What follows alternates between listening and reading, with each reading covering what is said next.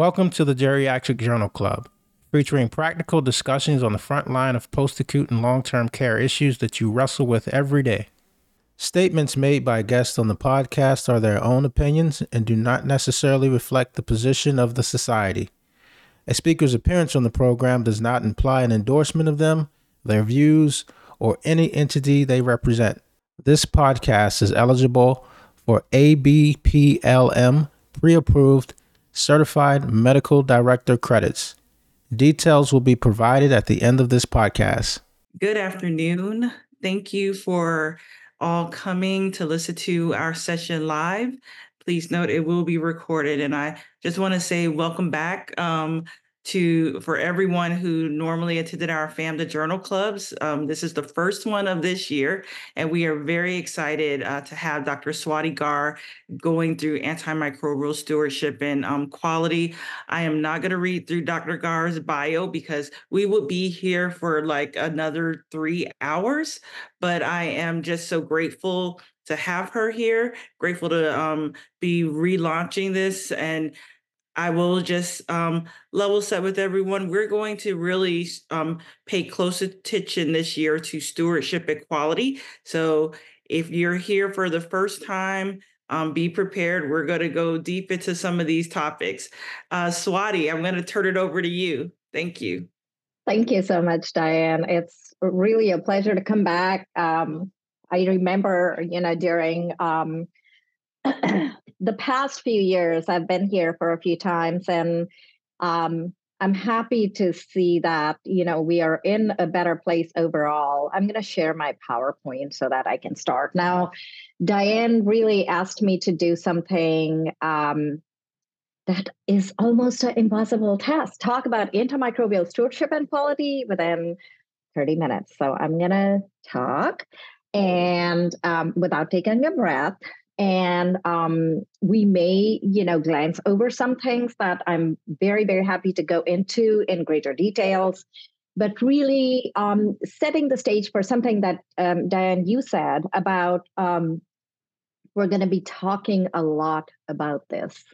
And uh, and clearly i mean i think we all understand that uh, you know antimicrobial stewardship is very very important endeavor for our patient safety, in, in making sure that our residents and long-term care facility have the highest level of safety as far as, you know, from infections and MDROs and drug-related side effects. But um, it also there is such interconnectedness of not just safety but you know the operationalization of how nursing homes work. So, you know, I know that, you know, we have had as you know, some people will describe a interesting challenge of you know um, facility owners uh, you know how do you how do you articulate the case for safety for our long-term care residents to the facility owners who are very um, focused on operations and finances of it so i'm gonna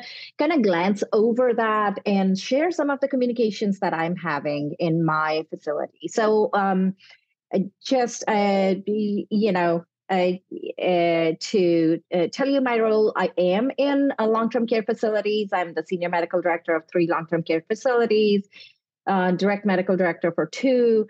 Um, and then I'm a medical director for Alliant Health Solutions, which is a QIO, which, you know, since I started working there, I'm like, oh my goodness, this was an incredible resource. Why did I not, you know, approach them first? And Alliant is going to be the QIO in the state of Florida. So please, please, please reach out to them. Um, and then I'm also the CMO for um, Rainmakers, which is another great organization. So the objectives today is really all things antimicrobial stewardship.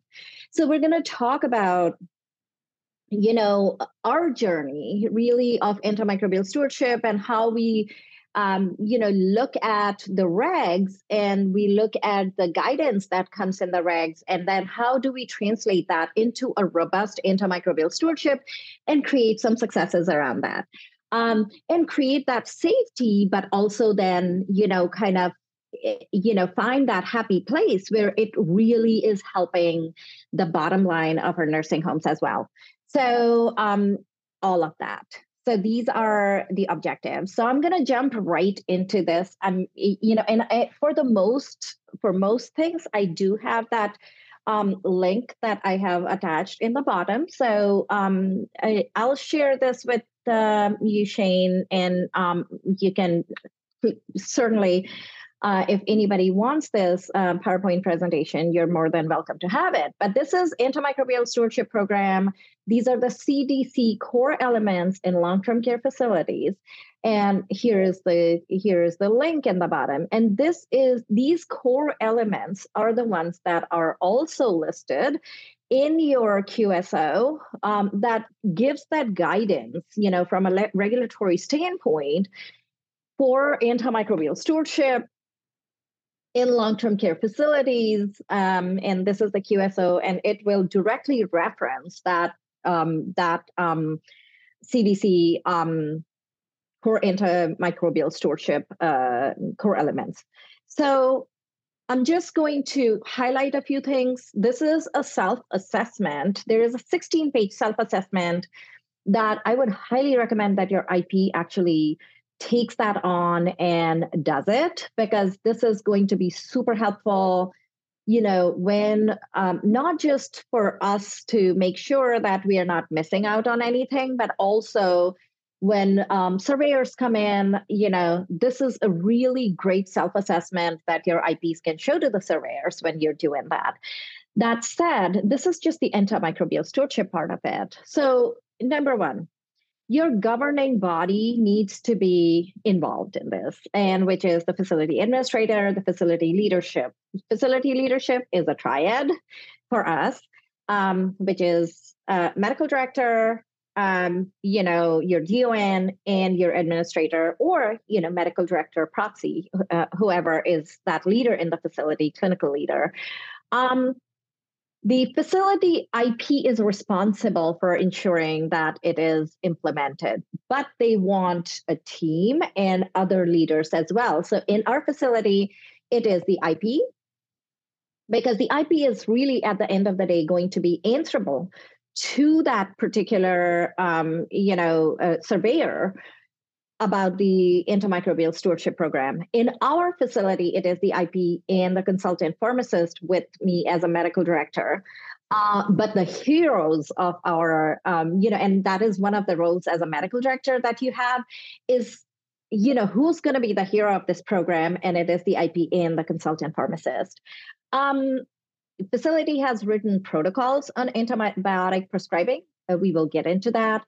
Infection assessment tools are management algorithms. We are also going to get into that. Clearly, SBAR is one of them. Um, there is application of Loeb minimum criteria. They already define it in in in this um, document. And yes, we do have that, and we will talk about it uh, briefly.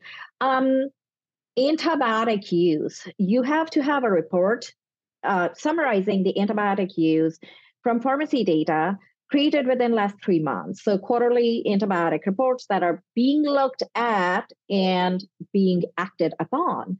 Um, and then, you know, antibiogram or at least some evidence that we are looking at the resistance pattern um, in the microbes uh, that we are finding in our facility um, facility clinic, clinical leadership, which is, you know, a medical director will provide other clinical prescribers with feedback on, you know, their performance on an annual basis.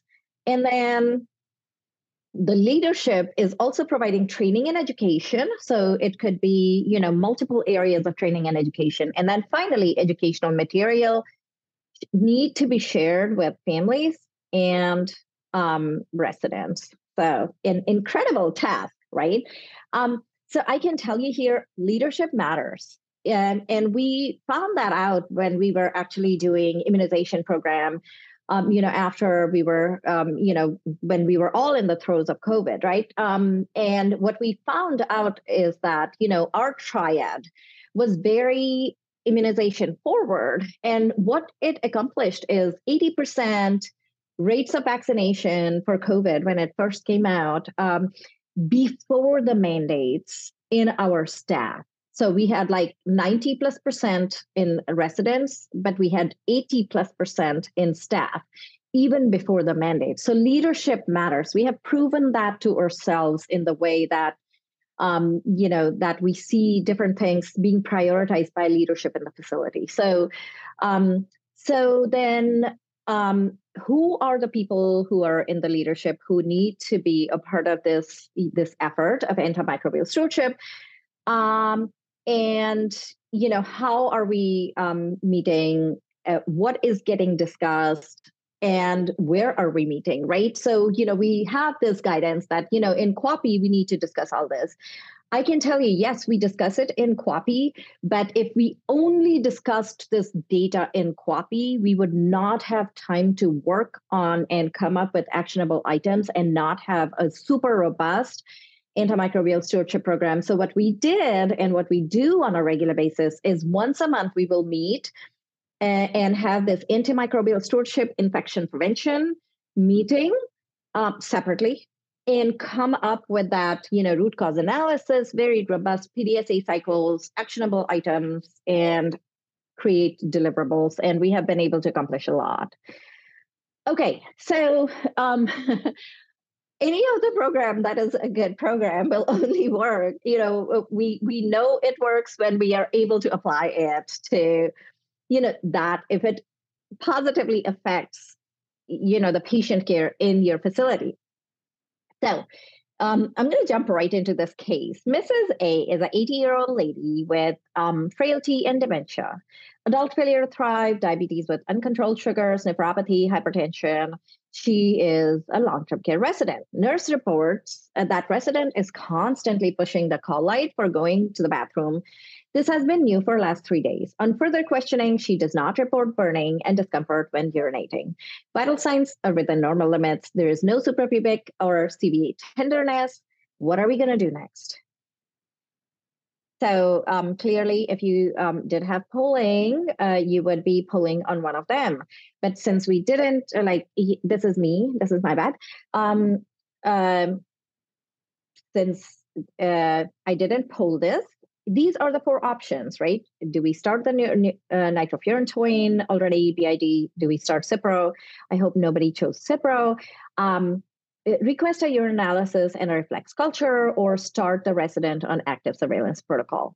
So clearly, before we had our antimicrobial stewardship program, uh, you know, with the degree that we have currently, we would have different um, providers, you know, who would come in and, you know, maybe order a UA with reflex culture. Now, this lady is um, pushing her call button very frequently, and the nursing staff is like, "Oh, I'm going to pull my hair out." Um, but um, and and there is that that urge to do something, right? You know, but after we have had uh, our antimicrobial stewardship program and it is robust and we are giving education. What we are actually seeing is there is a standard where we are seeing that the resident will automatically be started on active surveillance protocol.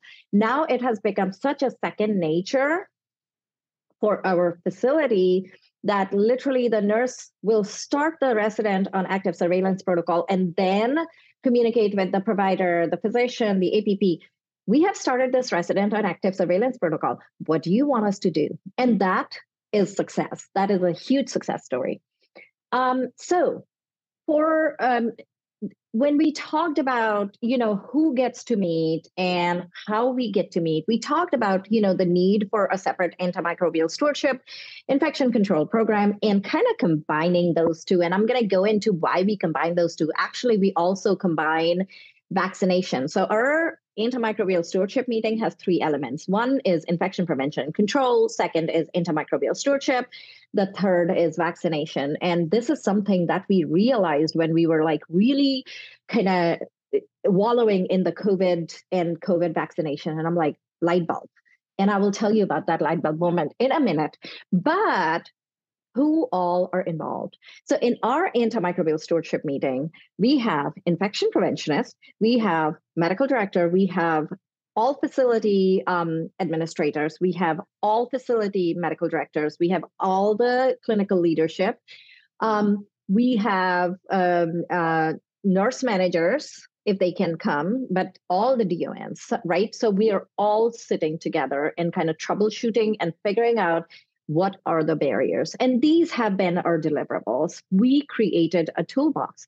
We created a SBAR that worked for nurses that was not uh, you know super onerous because the nurses are like you know if you ask me to check box like 50 million things it's not going to happen. So we continue to kind of refine the SBAR to really match the amount of crazy amount of work that our nurses have to do um, we created active monitoring protocols, which now I am actually in the process of, you know, working with a, a, a big um, EHR chain to kind of um, put put it into their system so that it becomes an actionable report um, uh, and where I can generate a report on who all are on active monitoring protocol because we have now codified this active monitoring protocol, and I'm going to go into that a little bit.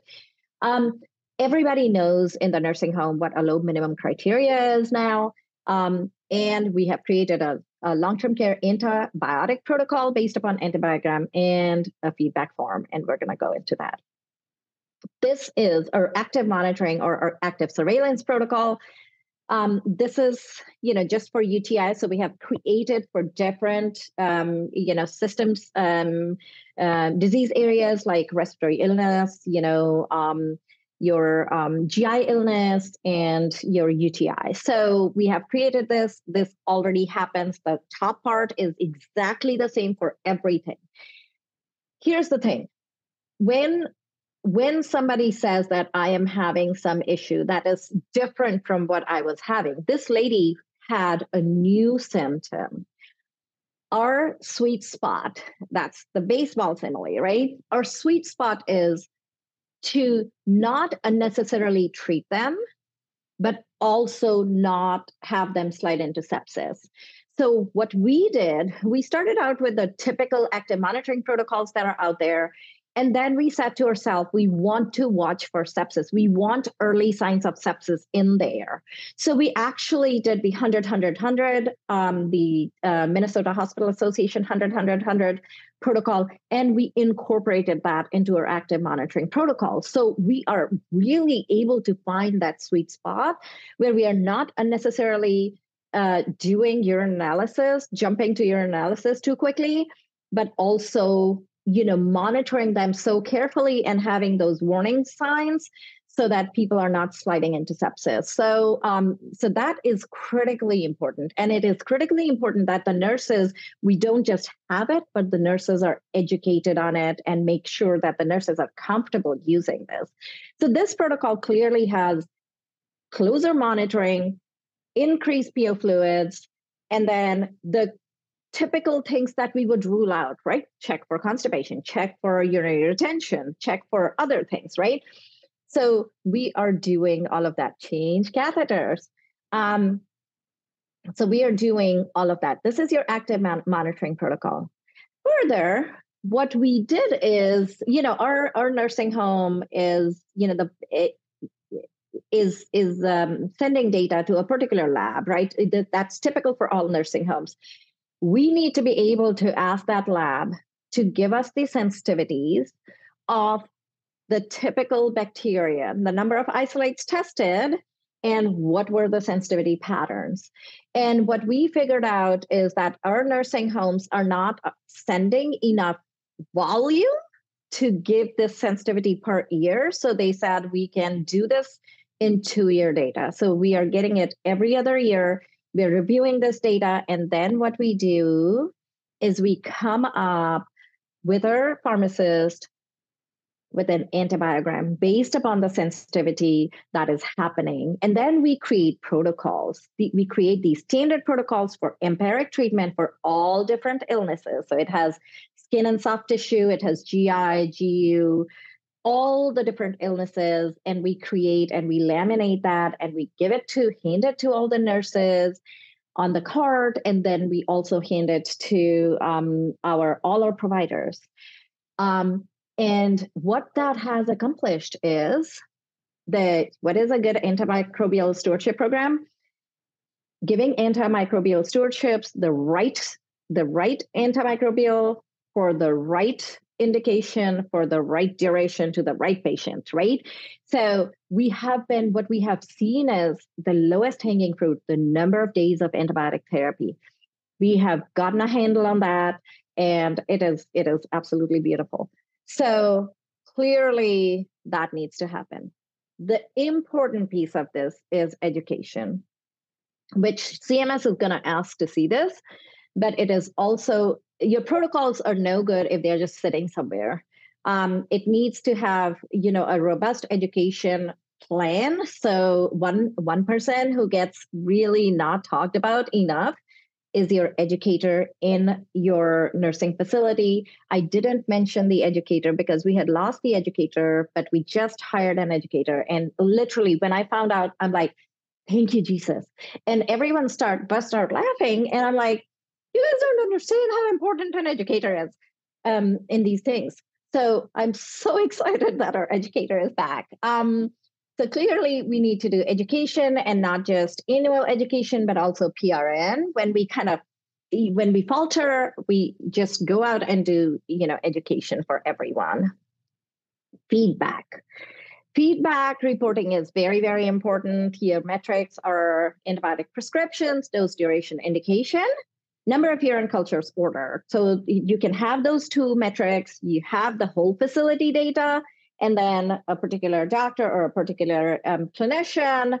And then we talk about, you know, is there a, you know, huge difference? So for example, um, clearly, um, you know, Dr. A is doing incredibly amazing, you know, when it comes to the antibiotic prescription with dose duration indication, um, and then um, the number of urines um, ordered for resident um, is is also much uh, lower. So this is the data that we need to be able to share with um, with our uh, providers. And then the length of therapy, though, is where um, uh, you know, Dr. A has a little bit of an issue where they are clearly going eight to 14 days, where um, primarily it's one to seven days. So we just need to kind of sit down and find out what is going on. And what we need to discuss with them is antibiotic use protocols, stewardship policy, and antibiotic use. It's important, right? Why is it important? Because this recent report, not so recent, um, came out and basically said there was a 15% increase in antimicrobial resistant infections in 2020 um, and an increase in infections, increase in death. Um, and that was, you know, clearly there was a correlation with increase in use of antibiotics. So, you know, we are clearly seeing um, these um, increase in uh, deaths due to MDROs um, and also crazy um, uh, deadly fungal infections like C. auris, which are directly related to use of broad spectrum antibiotics. Um, is this a problem in long term care facilities? Uh, the answer is yes. The short answer is yes. 30% uh, of us are, um, you know, treating uh, using antimicrobials. 30% is contributed by um, urinary tract infections. And so, and 40% is for medical prophylaxis. So, not a great idea to do medical prophylaxis generally. So, you know, if that is happening, it is again another low, low hanging fruit, and we need to pay attention to that. Do antimicrobial stewardship programs work? Um, the answer to that is yes. This data by Morgan Katz, you can uh, you know go to the um, uh, the JAMA network. Um, uh, this data is a beautiful data that was published. Clearly, there's decrease in all antibiotic use uh, with a good, robust antimicrobial stewardship program. There's significant decrease in fluoroquinolone use, which needed to happen. Remember, fluoroquinolone is the is the antibiotic that we love to hate now. You know, there is always an antibiotic that we love to hate. It's fluoroquinolone right now. So um, so great, you know, it did work. And also the number of urine cultures collected went down. And that needs to go down because we know that, you know, we need it, that 50% of women in long term care facilities and 40% of men are going to have asymptomatic bacteriuria. We do not want to catch that, and we do not want to treat that unless somebody is going to undergo a urological procedure, right? So, do they help? Hospital antibiotic stewardship programs can increase infection cure rates, right, while reducing treatment failure, C. diff infections, adverse effects, antibiotic resistance, and hospital costs and length of stay. So, there is data in hospitals um, on this. So you are doing a more effective job of taking care of infections by by doing that, right? So clearly, super important, super helpful for the patient, and you are more effective in curing that you know infections that come your way. Um, there is a very recent article that actually I was looking at just now before this, um, which shows that you know if you have a robust antimicrobial stewardship program, your antibiotic patterns start changing quicker than you would think they do um, uh, of, of sensitivity. So, you know, if some if you are getting a lot of resistant bacteria and you kind of follow a really robust antimicrobial stewardship program, you are actually going to start seeing a difference very, very quickly in the sensitivity patterns. And it, that is so heartening. Um, so we talked about this. The meeting needs to happen separately. The meeting needs to have antimicrobial stewardship, infection control, and vaccination rates. And what do we discuss? This is what we discuss. It is all like creating that highest safe space when, you know, against the infections for our residents. Um, and so everything is so interrelated. And I'll I'll tell you how. So what happens is the um, the um, infection preventionists will get this hand hygiene data and see how the whole team is involved. This hand hygiene data is compiled by what we realized is we were getting a lot of 100% hand hygiene. Please, if it, I just had this conversation, if you have 100% hand hygiene in your um, facility and somebody is reporting this to you as a medical director, do not ever, ever, ever, ever, ever take that. Zero and 100 throw them out. They, it cannot happen.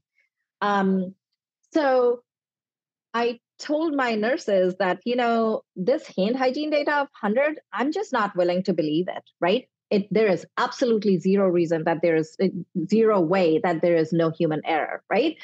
So it is an important thing to challenge. So we what we did is we had a secret shoppers program. So now we have a bigger team of individuals who are going around and looking at people and figuring out um, what you know who is washing their hands and who is not.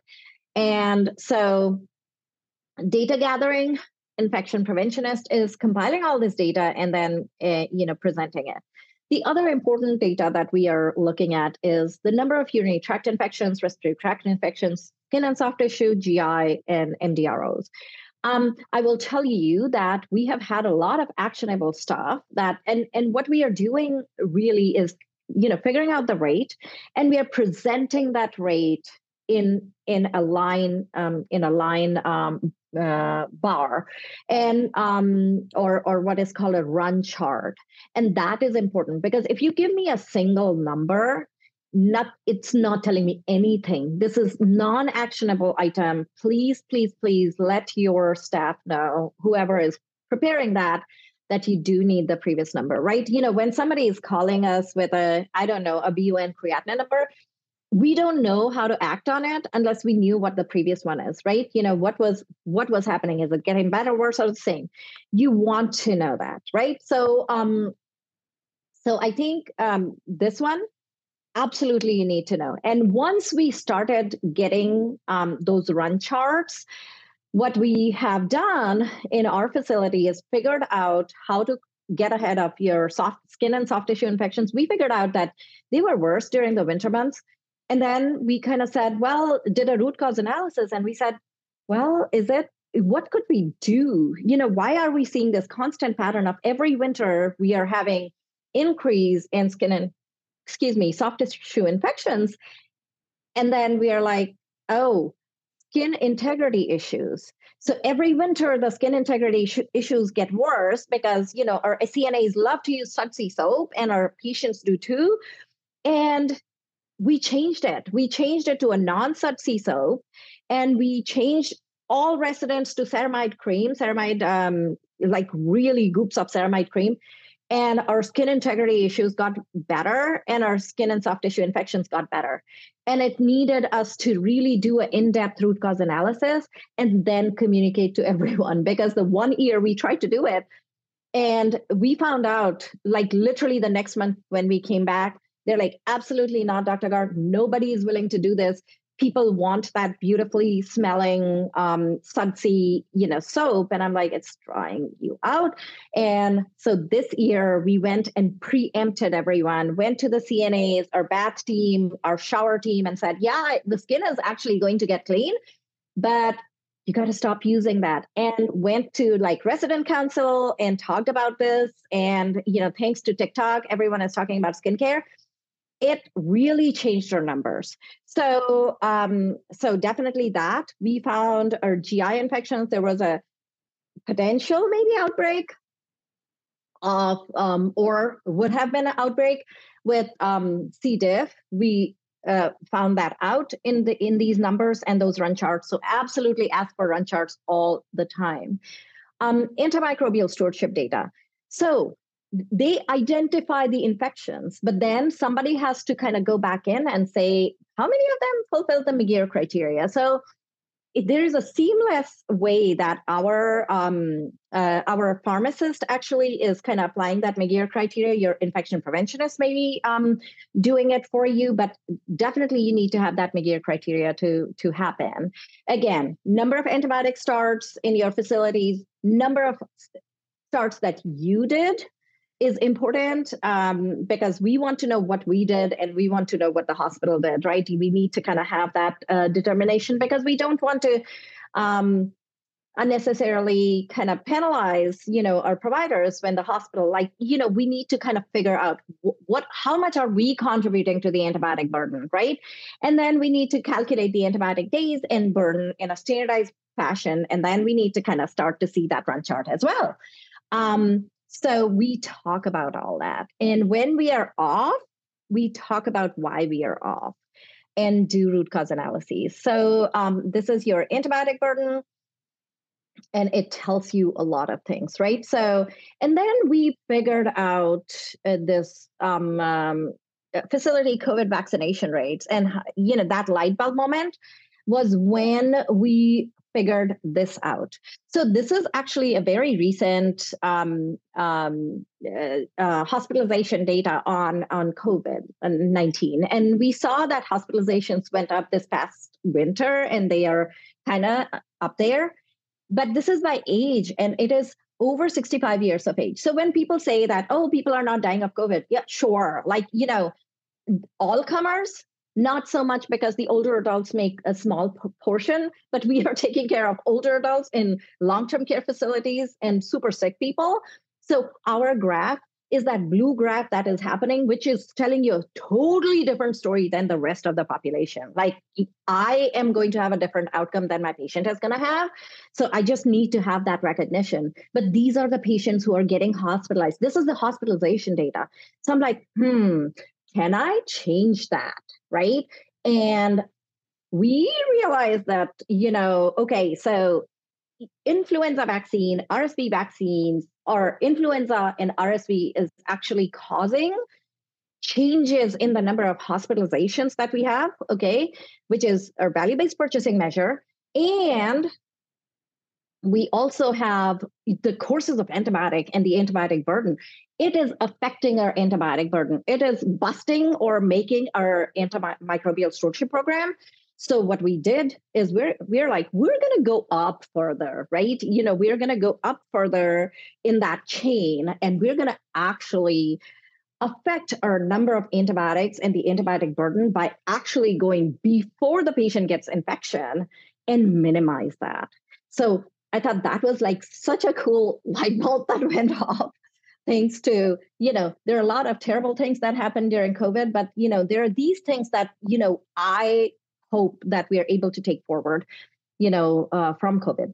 That said, Um, we have used that with COVID. We have used that with um, flu, and we are, you know, we have very high uh, rates of RSV vaccination in our nursing home. I think the high rates of RSV vaccination are really because, like every other minute that t- on TV, it's like you know people are like talking about RSV, and so everybody wants to take the RSV vaccine. Um, here is the latest data on uh, the updated um, um, COVID vaccine. Just a plug because you know I am utilizing this to decrease my hospitalizations, and I will tell you why. Um, but actually, the immediate, like the um, uh, early effectiveness of COVID nineteen vaccine, the updated one, uh, against hospitalization and ICU admissions, seventy percent. 70% and almost 75% against ICU admissions if I want to decrease my numbers of HAI, which I'm going to uh, just now talk about, this is where I am going. This is where I am going. So, um, for sure, I am doing that. And whoever doesn't want to take um, the COVID um, mRNA vaccine, I'm giving them the Novavax. Novavax, literally like flu vaccine, created literally like flu vaccine. So I am giving them the flu vaccine. I'm giving them the Novavax um, I am giving them the RSV vaccine because they just want to take it. Um, so the flu vaccine will decrease. So we talked about COVID vaccine, 70% decrease in hospitalization with the updated vaccine. Um, flu vaccine will decrease hospitalization by 50%. I will take it because you know what? Look, um, this data 28% hospitalization, if I was going to have 28% hospital, uh, sorry, 28 hospitalization, if I decrease it by um, 50%, that is a decrease in my HAI measure. Okay. So the vaccine impact. This is what this is my light bulb. Um, flu vaccine will decrease hospitalization. Pneumonia vaccine will decrease invasive disease and hospitalization. Therefore, um, COVID vaccine will decrease hospitalization. It will also decrease my antibiotic use and decrease death clearly. So all that data is going into my antimicrobial stewardship meeting and it is going into my QAPI meeting. And because we are talking about it all the time, we're actually getting better and better. Um, so why is it important? Well, clearly we are creating safety for the patients, but also this is interesting data.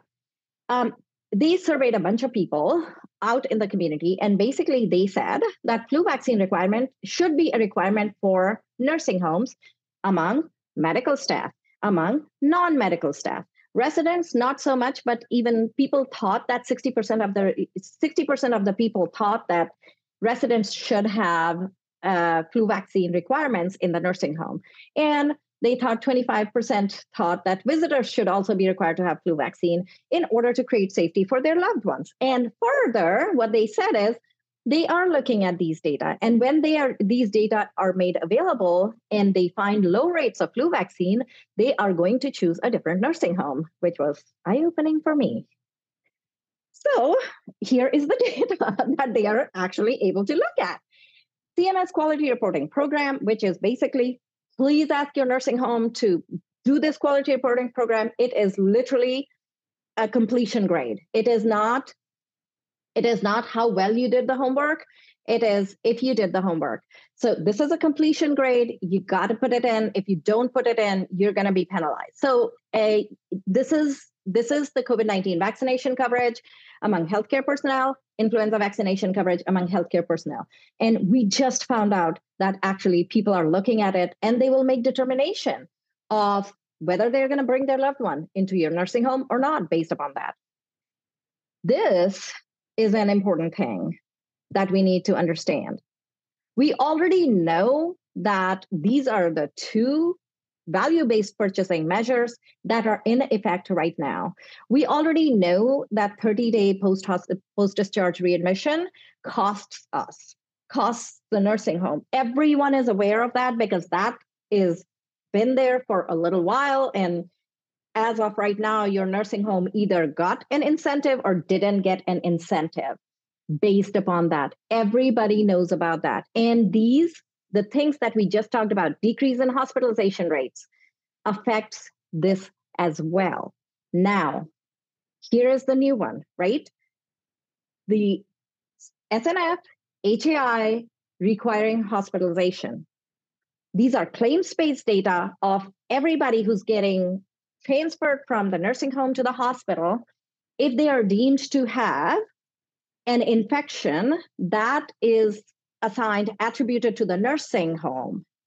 And when that is attributed to the nursing home, that creates your number for HAIs. The period of baseline period that they had pulled the data from the nursing home has already passed. Your baseline is already there. Now, the performance period for the nursing homes on how well you're doing on HAI started in 20, October of 2023. So, right now, we are in the first performance period for the nursing home. This is critical for your administrator to know, for your facility leadership to know. Right now, you can actually make a difference. And you can make a difference by having a robust antimicrobial stewardship program. We just talked about all the elements that will affect your HAIs, right? Critically important. And that's why when Diane said, we're going to be talking a lot about that. We're going to be talking a lot about that.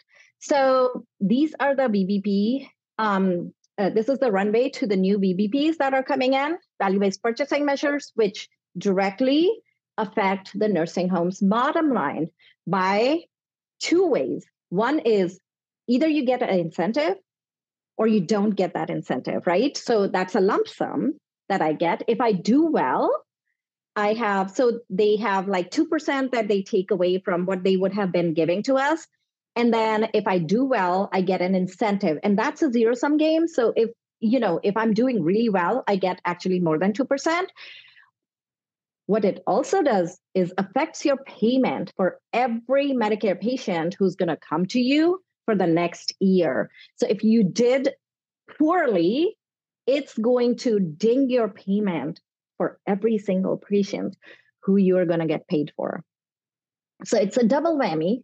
So I would totally pay attention to this. So HAI, we are already in the performance year, program year.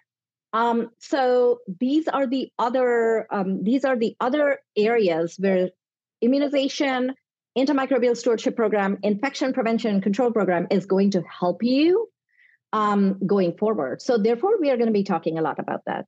So um, following, right? We talked about SNF HAI requiring hospitalization.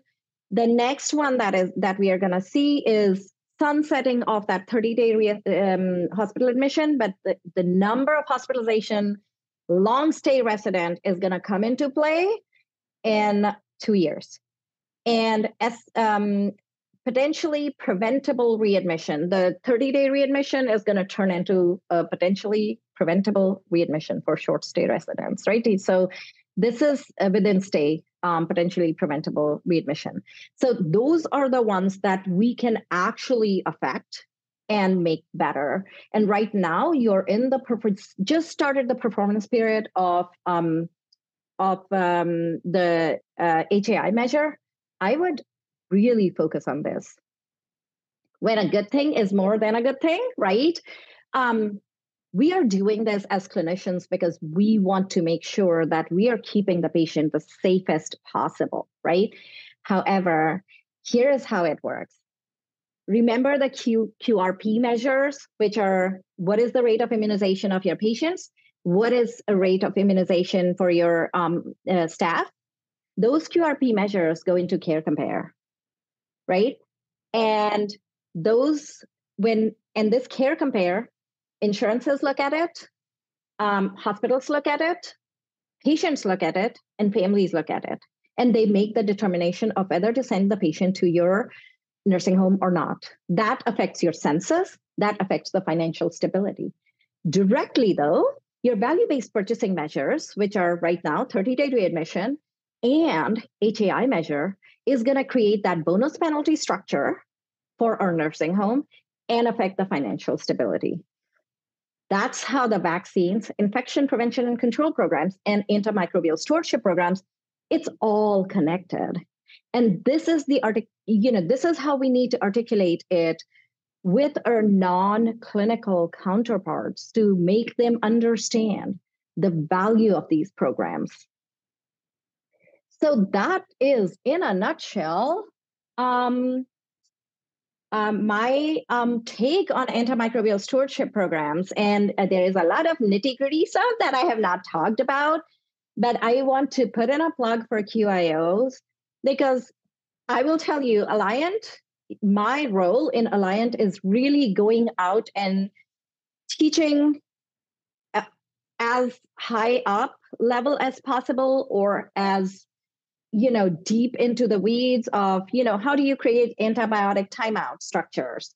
Or you know different questions of you know these at that level. You know how can we create this you know antibiogram um, guide us on that and many many many other quality measures. If there's a quality measure that you need to work on you have qio partnership that you can literally go and ask. Even if your nursing home is doing amazing the QIOs have incredible amount of data uh, of, of uh, resources that you can just ask. You don't have to be in trouble to get all their resources or their people or their incredible safety patient safety team, which is all IPs. They will come in, they will give you whatever you need, um, and it's free of cost.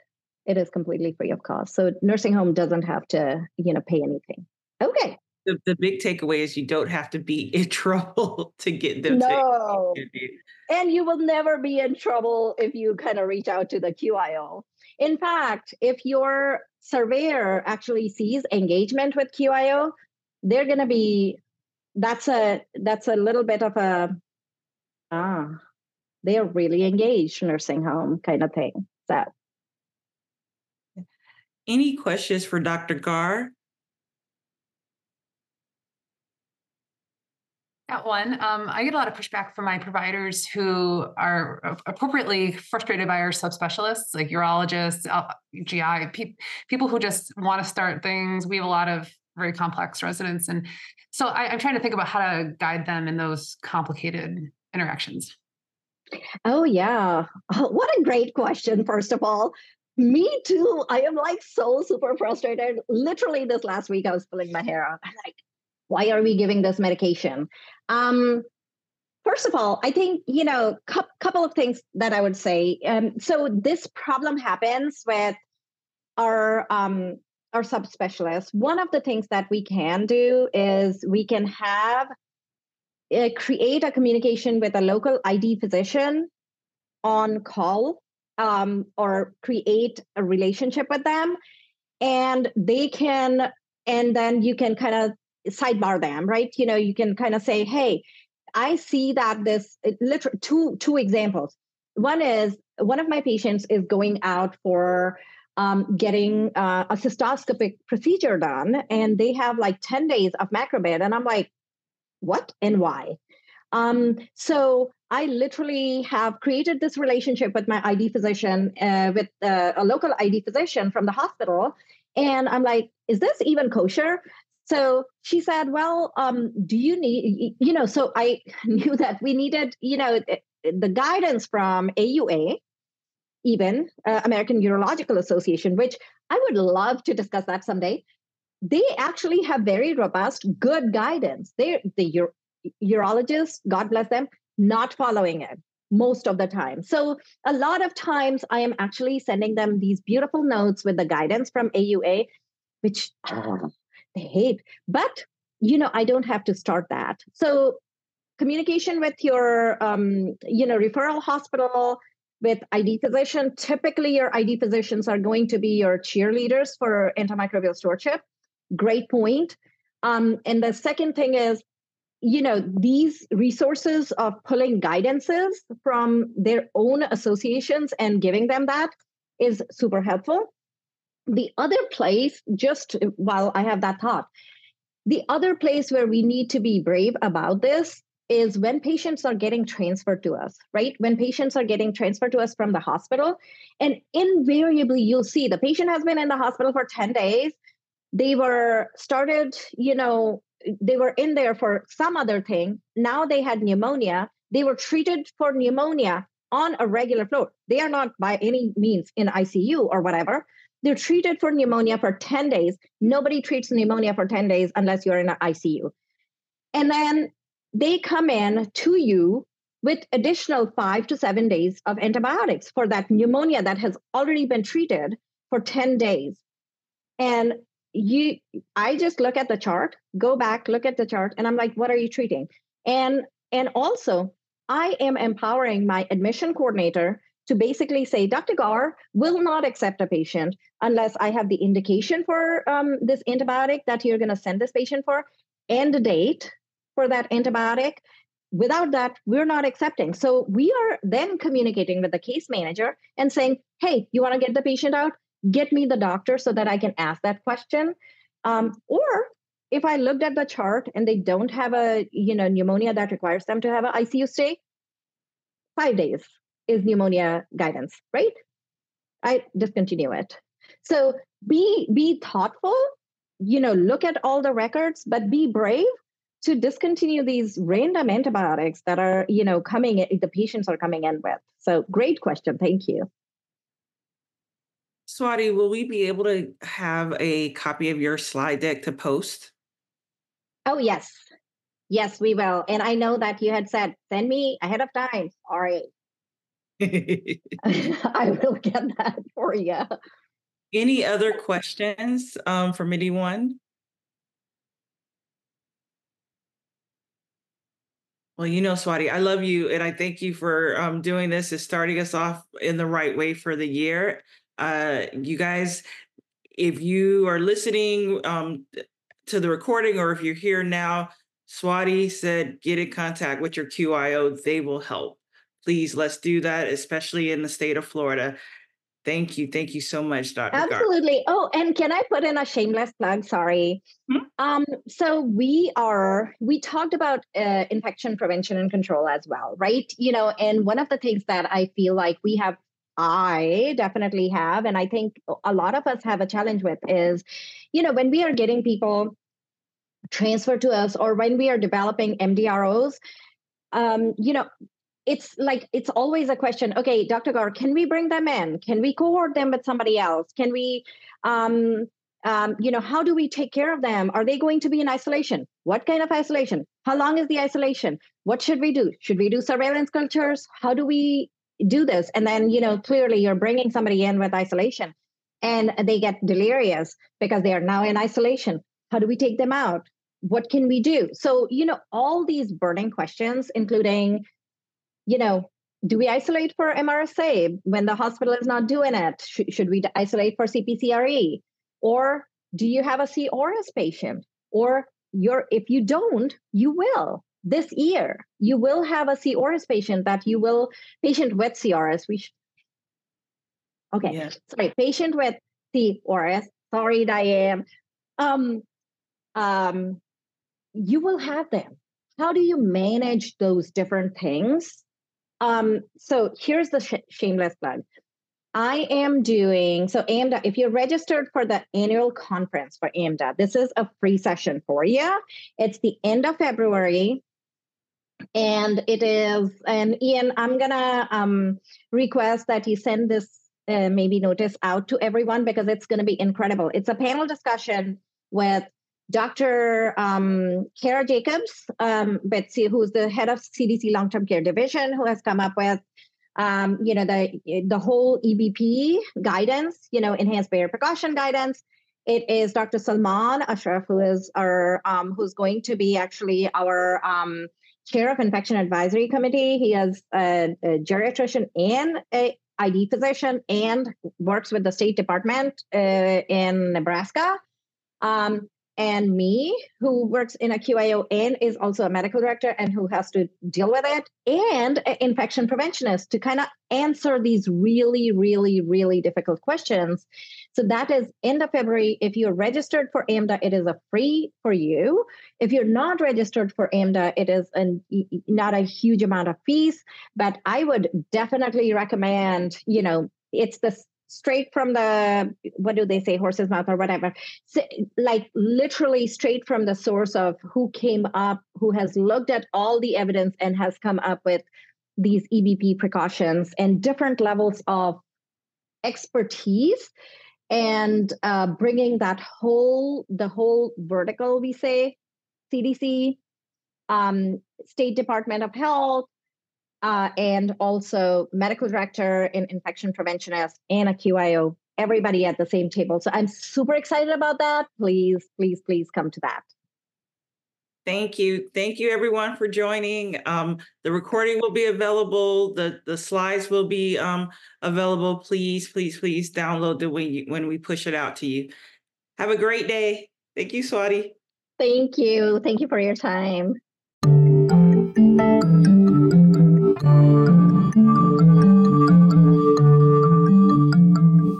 If you are a physician interested in obtaining ABPLM pre approved certified medical director credits for certification or recertification, visit paltc.org slash podcast.